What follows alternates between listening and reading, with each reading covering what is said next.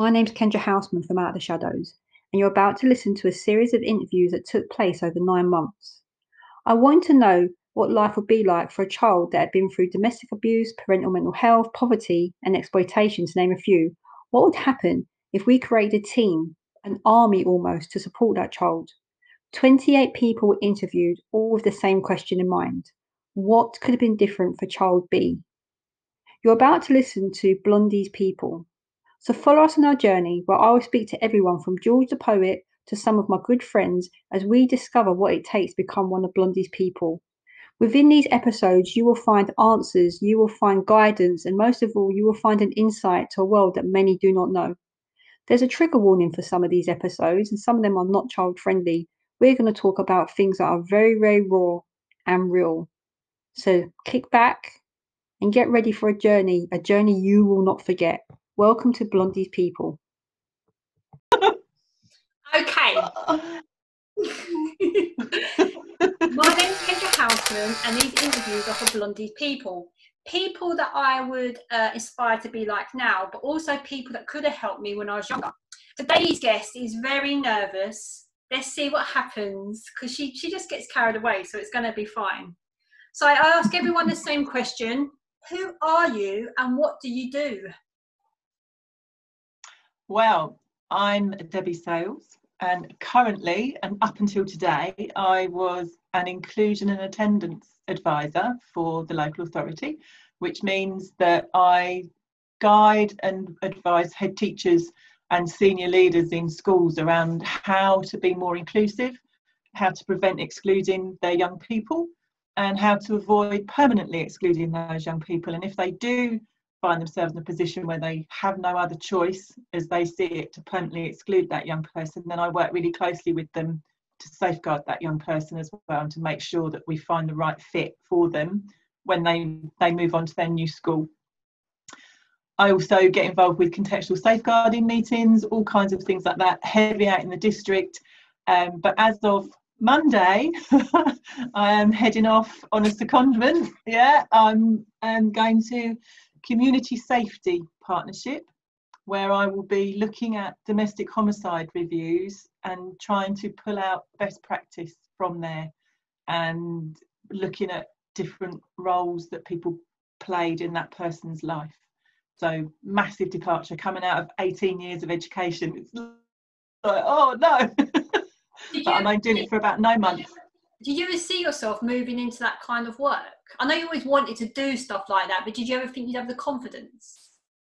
No, no, I didn't. And that confidence has has come from um, finding a newfound belief in myself in the last couple of years and realizing that actually I can bring a lot to the table now that you know i'd i'm i'm much more well i'm old now i'm 52 mm. now.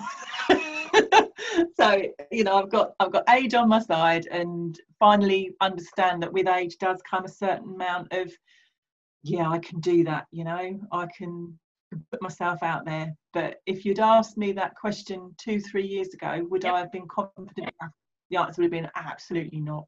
Mm. No way on god's green earth no the, way. The reason I've asked you to be part of Blondie's people is, is, is twofold. So, so everyone knows, me, me and Debbie are related by cats. She um, has one of my kittens, so I'm like her mother cat-in-law or something. I don't know. How is Lucifer? like that. Yeah. How is Lucifer doing? Oh, oh, Lucifer is amazing. He is he is probably the most interesting cat I've ever had, in so much as we couldn't have named him more appropriately, and he's come from your house. So he's um, he terrorizes my one of my eight-year-old ginger cats to the point where Fred has taught him how to be a cat, basically. And him and Fred just roll around the floor. They they are they are best friends. He he has even brought Pixie out, who is I have six cats. Um, the mad cat lady. Pixie, yeah. yeah. Pixie is a rescue cat who never went outside. She didn't do anything. She was really vicious. She'd had a really nasty, nasty life. We think because we don't know, but the way she behaved kind of led me to believe that she'd yeah. not been treated particularly nicely. but her and Lucifer, he brings out the little kitten in her and she plays with him. She still spits at him and stuff, but but no, Lucifer's great. He's very skinny, very tall. Um, he's very naughty, very naughty. It sounds like me. Yes, he is Kendra. but, but yeah, in cat form. But ah, oh, he's beautiful. He's got a lovely temperament. He comes and curls up on your lap. He cries to come up to bed with me at night, and then he bites my husband on the face to let him out about five o'clock in the morning because he knows I won't wake up. I'm like, yeah, no. The reason I mentioned the fact is you've got a kitten is so people can see how caring you are. Because I know that for a long time you've been guarded. So the way for me to let people yeah. keep inside the person I know is by talking about something that you love. The reason I asked yeah. you to be part of Blondie's People is for two reasons. So as an adult, oh my god, the stuff that you do, the advice you give to people, the way you present yourself, the things I've heard you say, you you can mm. advise people to see things outside the box. That's what how I see you. You you would you advise people how to stop being stupid and just include everyone and make people be empowered. So as an adult, you're somebody I want on my team. Like, so if me and you was going to go and mm. work for a child, I know that I'm bringing somebody yeah. to the table that is bringing something that other people haven't as a child, yeah. I think that you would have made sure that Blondie had a good go at staying in education, and you would yeah, have definitely. judged her. Yeah. So you're here for for two reasons. In that sense, you're here as an adult because we'd worked together as a child. But the main reason I've got you here is because you're somebody else who can talk about sharing their truth, their story, and having an impact when I first met you, you were so nervous and unsure. We'll talk about in a minute, but you you had yeah. no confidence. You walked up to me and you were just you just doubted yourself. And I've watched you, even physically, you look completely different. You've just evolved into like a bit of a so tell me, tell me what is the power of telling your truth? Tell me what made you decide to, after all these years, stand up and tell your story. It was listening to yours okay. actually. It was it was listening to yours. Your story absolutely hit me hard and it made me cry a lot with my colleagues in a training session. That's all right i'll let you off.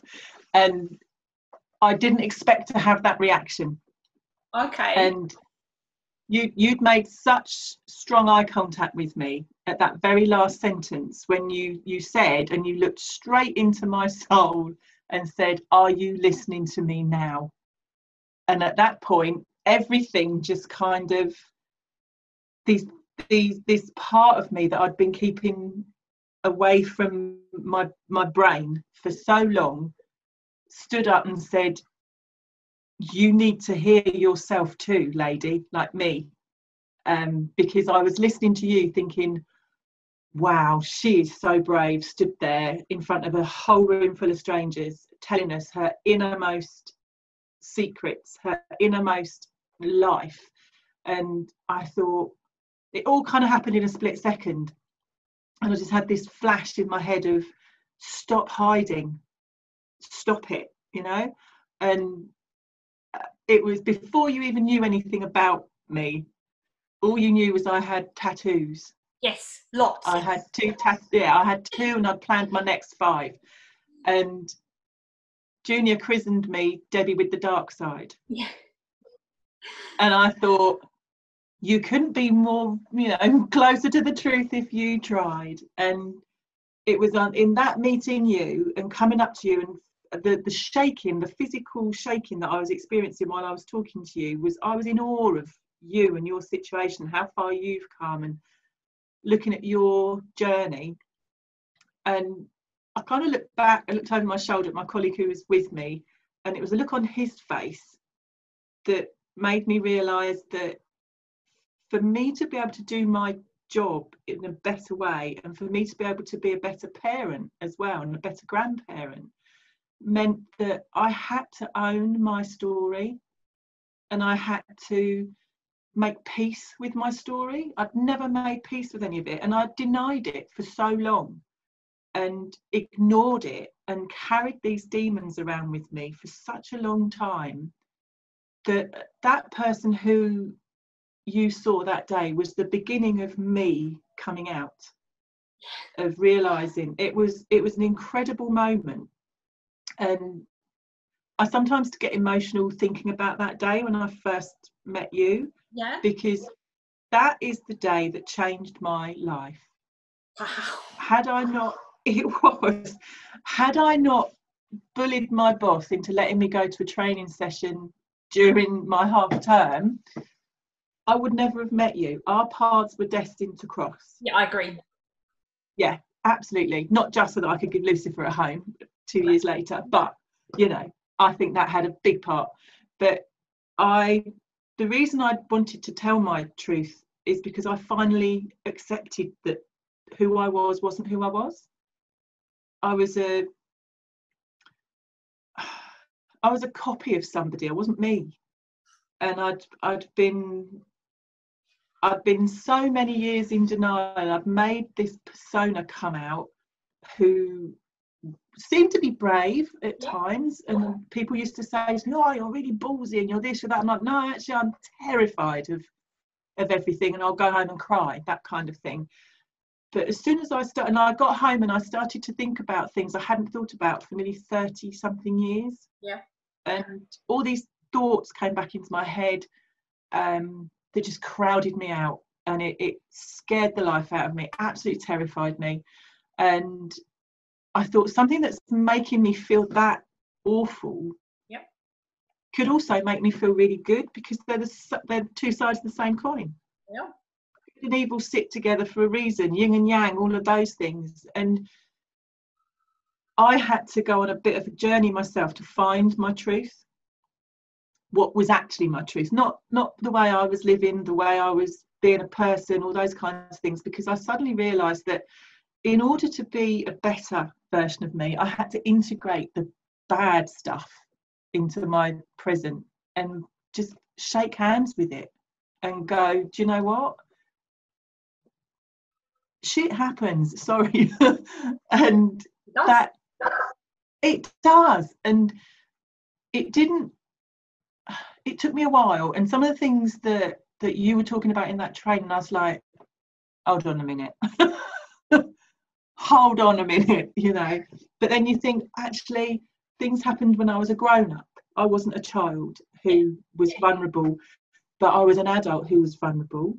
Um, but i didn't think i was because i thought i got it all together. I was you know 19 20 year old girl. You think you got it all together. You think you know everything. You think you're you're on top of the world. You can go out and conquer everything. That's not true. You're just a scared little five year old who still needs to go home and you know cry into your cushion at night because oh that day was horrible but by facing my demons if you like by facing the, the experiences that i lived through then it, it meant that I could help people more and I could understand where people were coming from and actually truthfully say to them, I get it. Yeah. I really get it. And the, the look in my eye would be different and the tone in my voice would be different. And they would know that because I know it when I hear it in someone else. I know when it's a platitude and I know when it's a truth Yeah. when it's a platitude, I just dismiss it because I'm like, how how can you? You can't. You can have an idea, Yeah. but you you really can't. And when I speak to somebody who there's a certain tilt to the head, there's a certain curl of the corner of the mouth, there's a, a softness that comes out, and you just you know that you're speaking to somebody who might not have the same experience as you, but has had a similar demon live inside of them. It was it was like a dark shadow sitting there for many many years.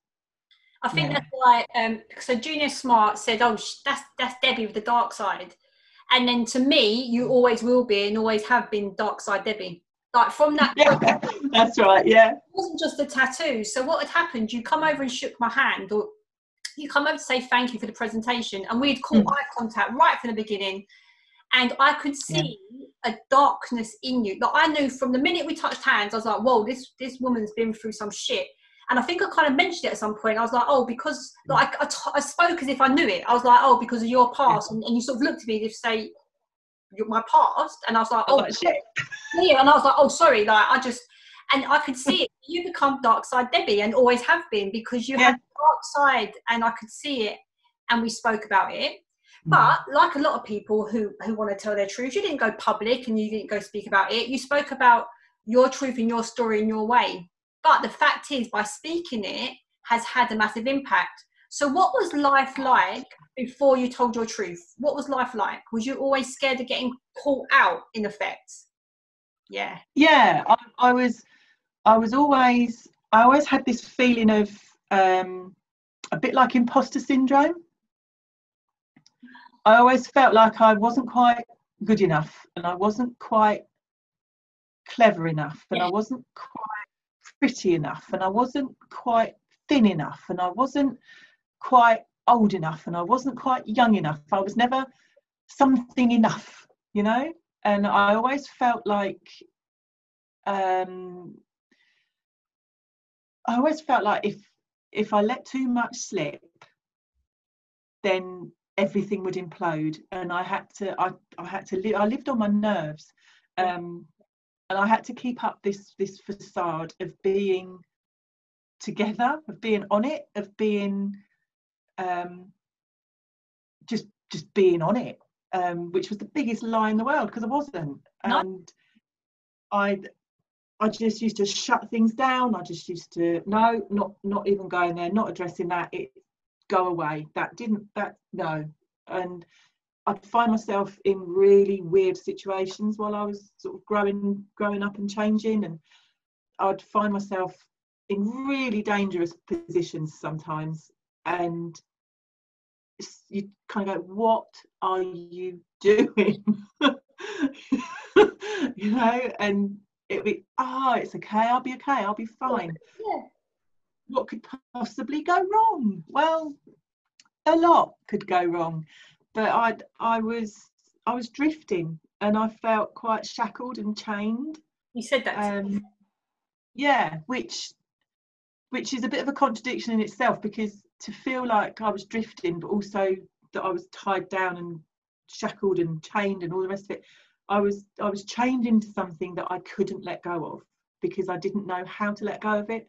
Yeah. and i hadn't i hadn't got any idea that it's what was causing me to have some quite horrible mental health issues at times. And um on the verge of breakdown occasionally um really dangerous relationship with alcohol and illegal drugs for a while um but not for a very long time on, on those that sort of side. I, I grew up in the 80s Yeah.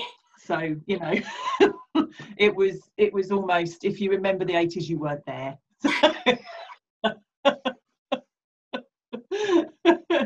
But it, it but yeah I, I did I I relied heavily on alcohol to Yeah. get me through um I've addressed that relationship and I think by addressing what my driver was yeah, enabled me to address my really bad relationship with alcohol really bad relationship and my really bad relationship with food because I would eat and drink things to just keep it down and also if I was a little bit out of it nothing will hurt me yeah. because I'm anaesthetized to it we had a kind of conversation. So what happened is after um, we had first met, we talked straight away. We we was talking, and you kind of Mm. disclosed to me in a roundabout way that something had happened in the past, and you was you was using you. I, I always have a drink, is what you said. I always have a drink, and then we started talking. We started talking, and we started unraveling about what had taken place when you was younger. Since Yeah. some first conversations to now, it's like watching. I wish people could watch what I've seen. So you went from a very um, oh, I'm having a drink. I'll drink. That's what I do, and I'm going to sit. And you always say, "I'll say what you're doing." You'd be like, "I'm just getting takeaway." Now all I hear about is which run you've done, when you zoom Oh. up, what hairstyle you've got, and, and you just Oh, you just look amazing. Like you've literally. People might not be able to see it because they've not seen your journey, but you've just done a 360. You've done a free. You just and you look like a different person. If I could get a picture of when we first met, and I probably have that day, I'll send you one yeah, I think I've got. I think there was a photo taken that day to right now. I think there was yeah, Yeah. You, it's not just your physical, as in your physical appearance. You look lighter. You don't look sad anymore. no and a lot of people have said that. Um, really? See? Yeah, yeah. It's. I've been told that everything about me is different to how I, how it was, and I, I believe them because I feel different. I feel free. I feel free. The first time in my life, I feel free, and What was your biggest I've- fear? What was your biggest fear about speaking out before you decided to do and, and speak about it? And um, we don't need to go into detail. If for you, what was your biggest worry? my biggest worry was how people would view me afterwards. Okay. it was it was my my fear was will they still like me? For me. Um whoever me was at the time. Yeah. and you know because she was a weird person for a while but now she's all right. Um how would it affect my relationship with people? Would it affect my work?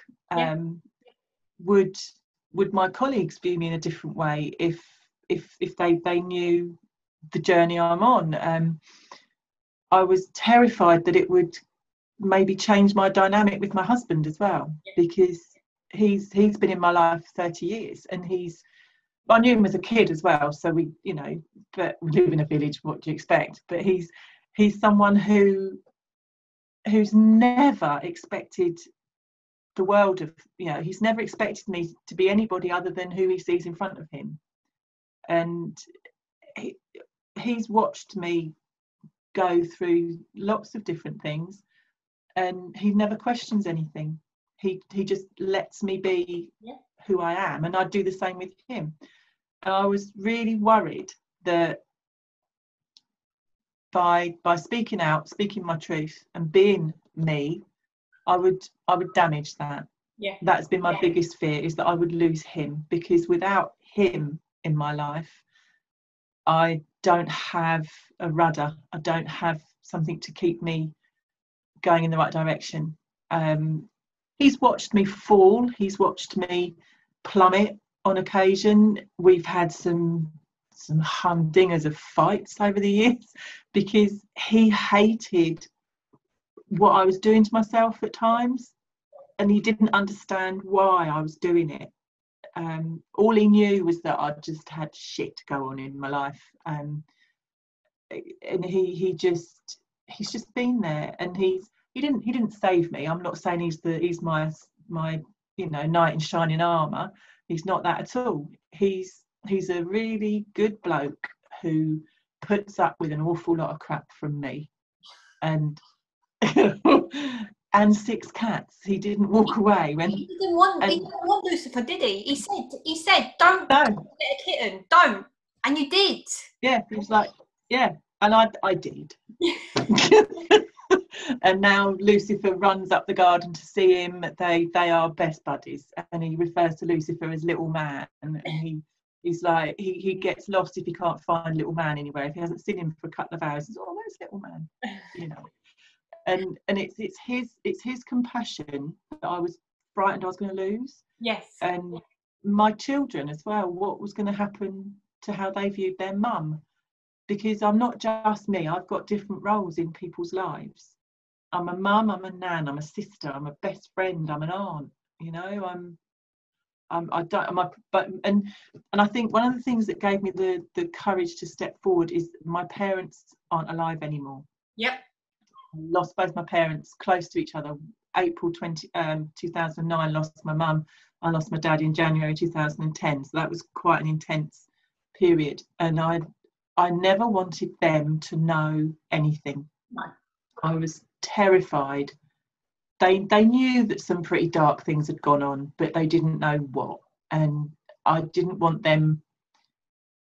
I didn't want them to suffer because of me, if that makes sense. Right, yeah. Um, yeah. So after after they passed away, I I think the journey might have begun then, but I didn't realise it. No. And it was that meeting with you that just went, "That's it. This is." Yeah, and I was kind of on an unstoppable journey then. Yeah. Well. um, yeah. it was like, oh my god, this isn't going to stop. This is just going to, this is life changing. And and you're right. Now all I ever talk about is where I'm going for my run, how long my run's been, um, sort my hair out, cut it all off. change the colour, but I like this. This is this I is pretty that. much this is pretty much natural now. So Beautiful. I grey, and I love it. And When I met you, um, it was black. Everything was black. The hair was black. The eyes were black, and it was very heavy. And I'm not knocking that kind of look, but it almost No. felt like you were hiding. It was just so covered. I was. My hair was yeah. Yeah. Yeah. We've had we've had some very deep conversations. I remember when we first started our journey, you said to me, "If I tell you my truth, what if I go mad?" You sort of were so scared, and I said something that I say to everyone. My mum said that if you think you're going mad, you can't, because if you're going mad, you wouldn't know you were going mad. And we had that kind of Yeah. conversation. He was like, "Oh yeah, all right, fair enough then." And we, and we had some very deep conversations, and, and that was another fear. You was worried about just tipping yourself over the edge. Yeah. I think you had support around you enough in different in all the different ways that Yeah. I said, well, you know, you need to we need to do that journey together. So the fears there Mm.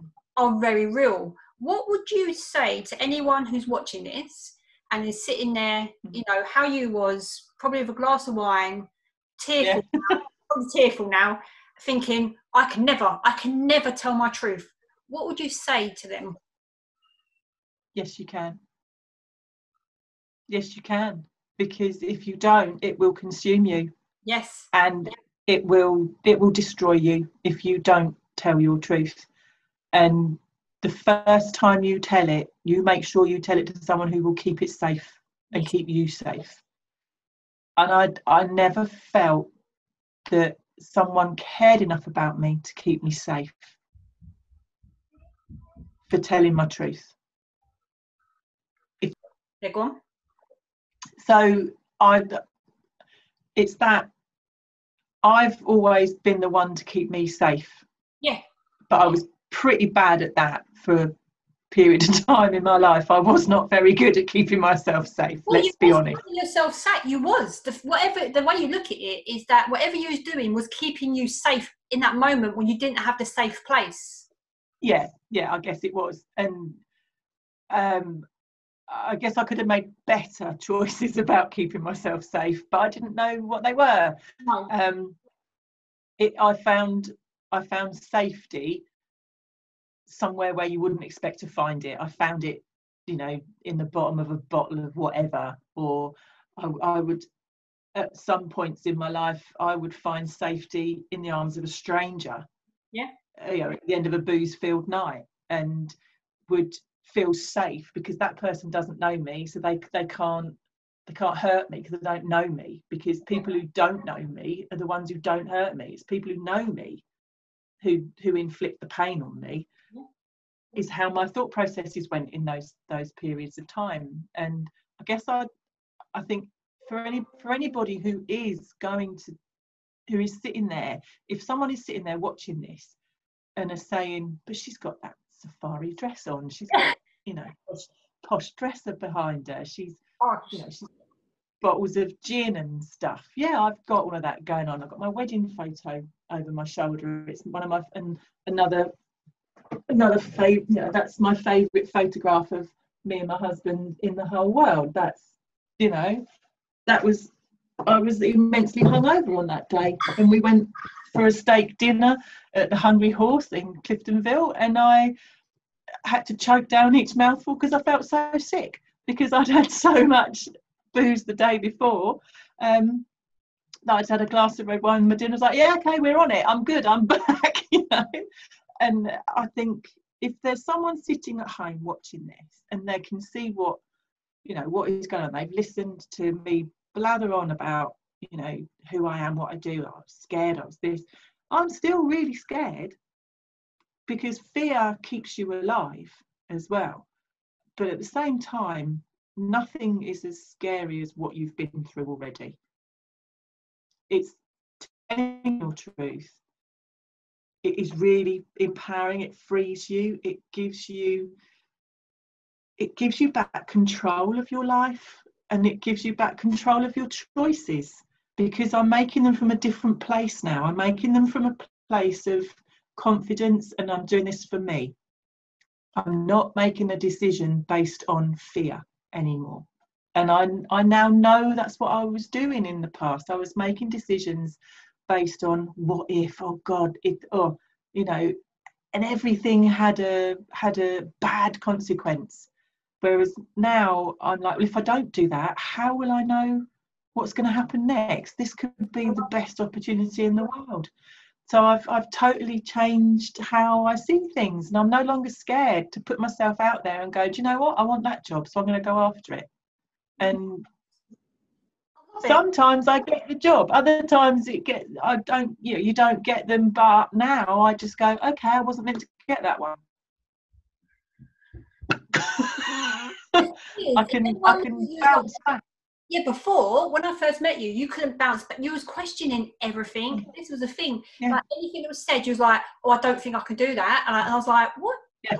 What? What you taught?" Yeah, I was like, "Oh, no, no." No, you was always like, "No, no, Kendra." What you taught me was as well, and I've never said this to you, is I've spent years trying to save children. That's what I do. I save children. I'm saving Blondie.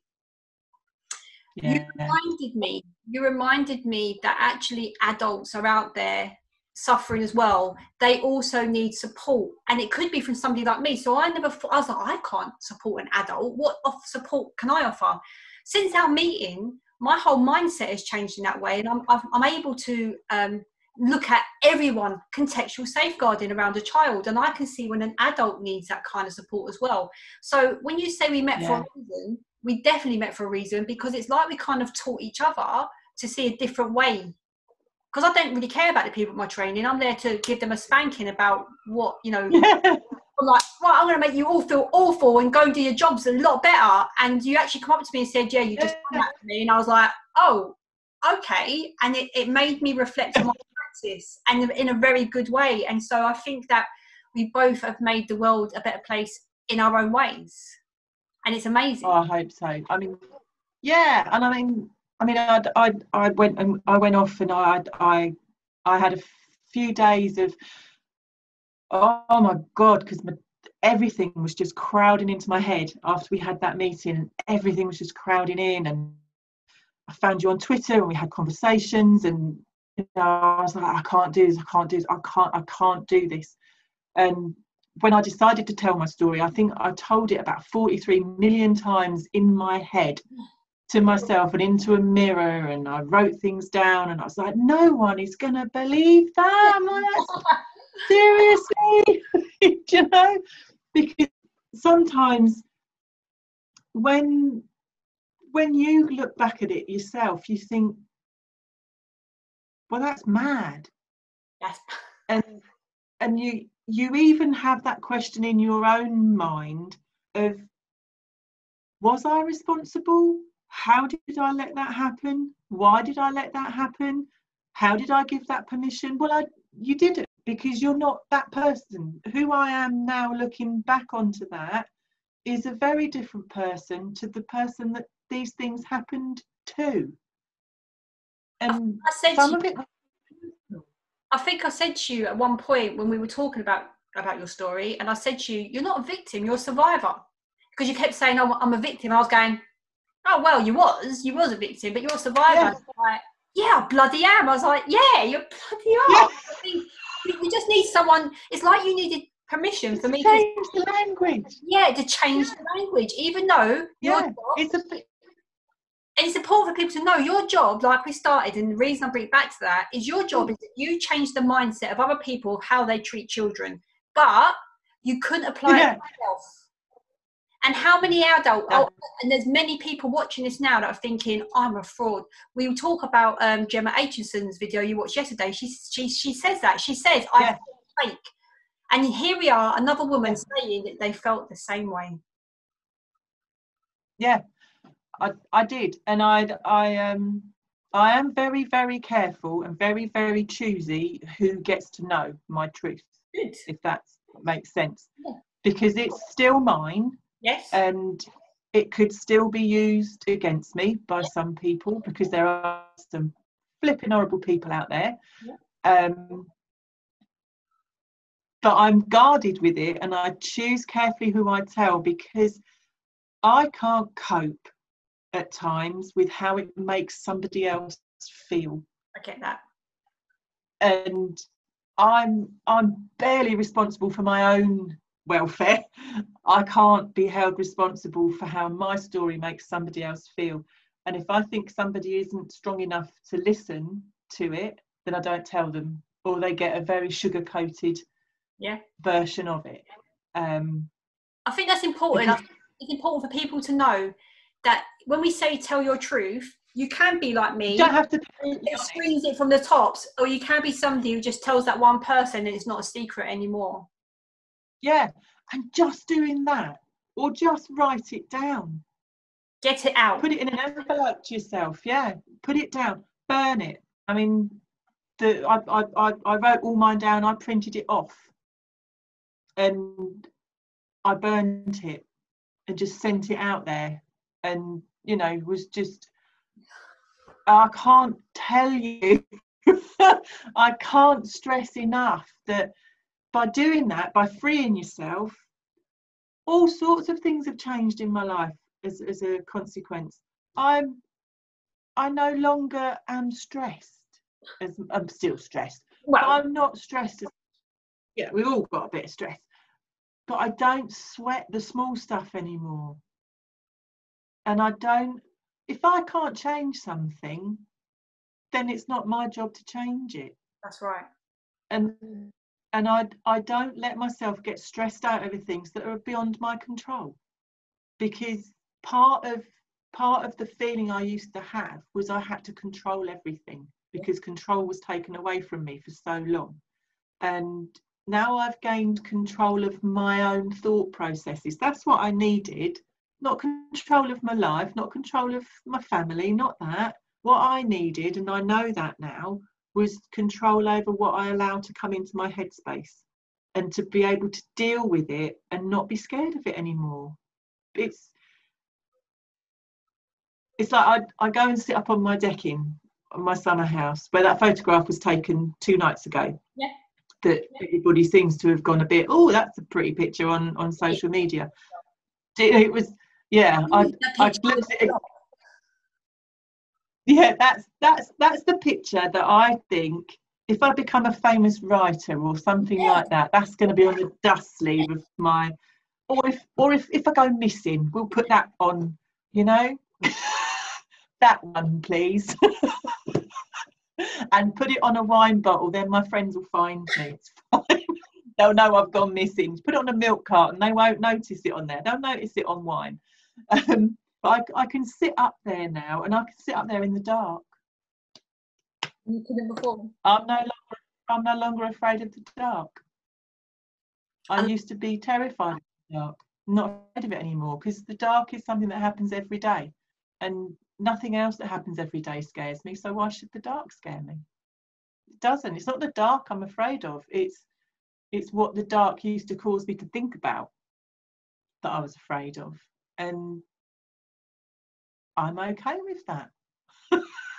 Even even though you're Um, not dark anymore, you will always you will always be dark side Debbie. Like if I if somebody asked me who you was, I'd be like, oh, dark, that's dark side Debbie. But it goes back to just being a nickname rather than who I see. Yeah. Because now you're like I bright, you're yes. like bright side Debbie now, but it doesn't sound the same. So you Debbie, like, dark side Debbie. That's it. we like dark side. Gives me an edge. Gives me Yeah. an edge. I mean, one of my friends said that my eyes are lighter now. They're They not as dark brown as they used to be. Whether, That's yeah, whether that's an age thing or not, I don't know. Yeah, and and it's it's just.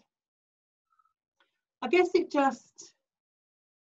The, the, the best thing that anybody can do for anybody else is allow them to grow.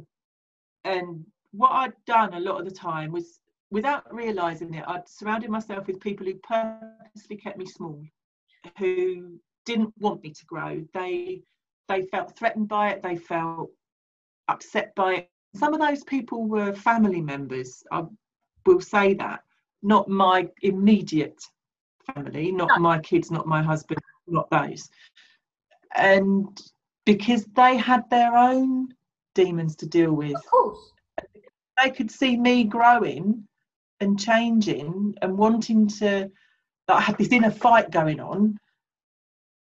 I don't think some people could have coped knowing that I'd suffered too. Yeah. Because I've always been I've, I've always been people's go-to girl as well. I'm that I'm the I'm the strong friend. And you know, Deb's always got an answer and you know, I I've always been that person, and you just think, well, okay, if if they see me cry, that's it, they'll fall apart. So everything I felt, I kept quiet, and I, They, they didn't fall apart, did they? People Yeah, like me, I- well, okay. mm, I I did it all in silence. I did all mine in the dark, away from everybody. But but I I just I saw that picture that I took the other night, and I was so proud of how I looked, and so proud of um of what that woman in that picture has been through, and what that woman in that picture stands for now. What does she stand for? What does she stand for?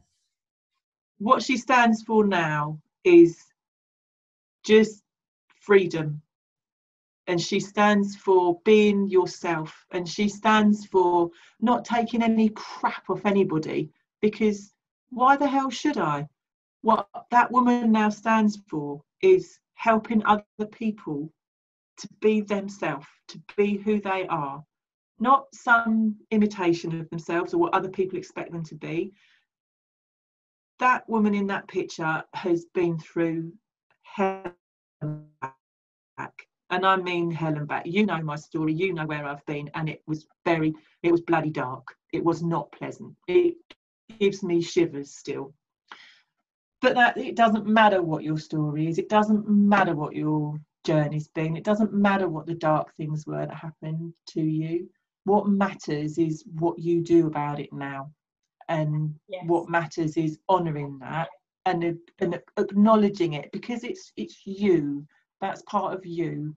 And that i can now look at photographs of myself of 30 something years ago and i look at that girl in those photographs and i think do you know what sweetheart? You were a bloody lovely kid. You were lovely. You were a really nice young lady and It you were a fun fault, person. And it wasn't your no. fault. no you were fun to be around but you were vulnerable. Um you were gobby. You drank too much. I, we'd had a tragedy in our family which sent me over the edge for a few years. And it was in that period of time that i was at my most vulnerable and the worst things in my life occurred to me in, in that that period of time. Lots of counselling has helped. Please anybody who is watching do it. Do the work because you're worth it. You're, you are. And i i discovered running. Oh god. I hate every step. I want to cry. every step i'm taking on that run. But the feeling i get when i come home is i did that. I actually ran for 40 minutes or i ran for 45 minutes. I ran for half an hour. Don't care how far i've been. Don't care. It's i was out there. My music is on my headspace. People someone said to me when i used to have long hair when i first started running someone said to me that's really dangerous debbie. You shouldn't wear your hair in a ponytail and you shouldn't have headphones on. You go running out in the those country lanes. And i went okay why why is that dangerous? And they said well someone could grab you from behind and they they can swing you with your ponytail and they can do this and do that. And i was like yeah i know they can. I said but that can also happen in my home. Exactly that. I said it, it happens in it happens in people's homes more than it happens outside. I said no. I said what what what I need to get you to understand is people need to be educated that they can't behave like that anymore. and she just looked at me and she said, "What do you mean?"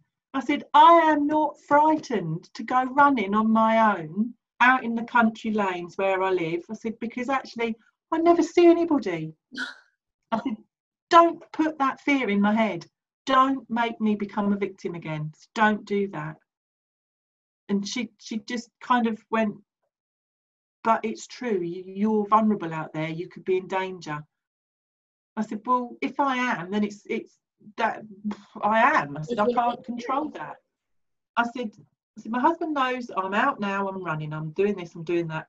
You can track my phone. You know, I said, he knows roughly how long I'm going to be and he knows roughly where I'm going to go. I said, if I change my route, I ring him and let him know.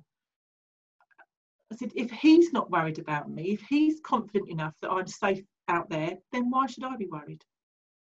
And your whole your whole attitude to it has changed. I mean, you've gone from this Yeah. who fears everything to goes to other people. Why are you scared? And that's exactly why I had to bring you here. You were so nervous about this interview, and we've gone all the way through, and absolutely killed the game. So I don't know what the problem was. I, I think people are going to watch this, and I think that you're going to make people want to um, think, at least think about telling their truth. Can you say goodbye to all of our lovely viewers, please? say why? Say goodbye. Oh, say goodbye. I swear to God, I haven't had a drink, Kendra. I'll do it again.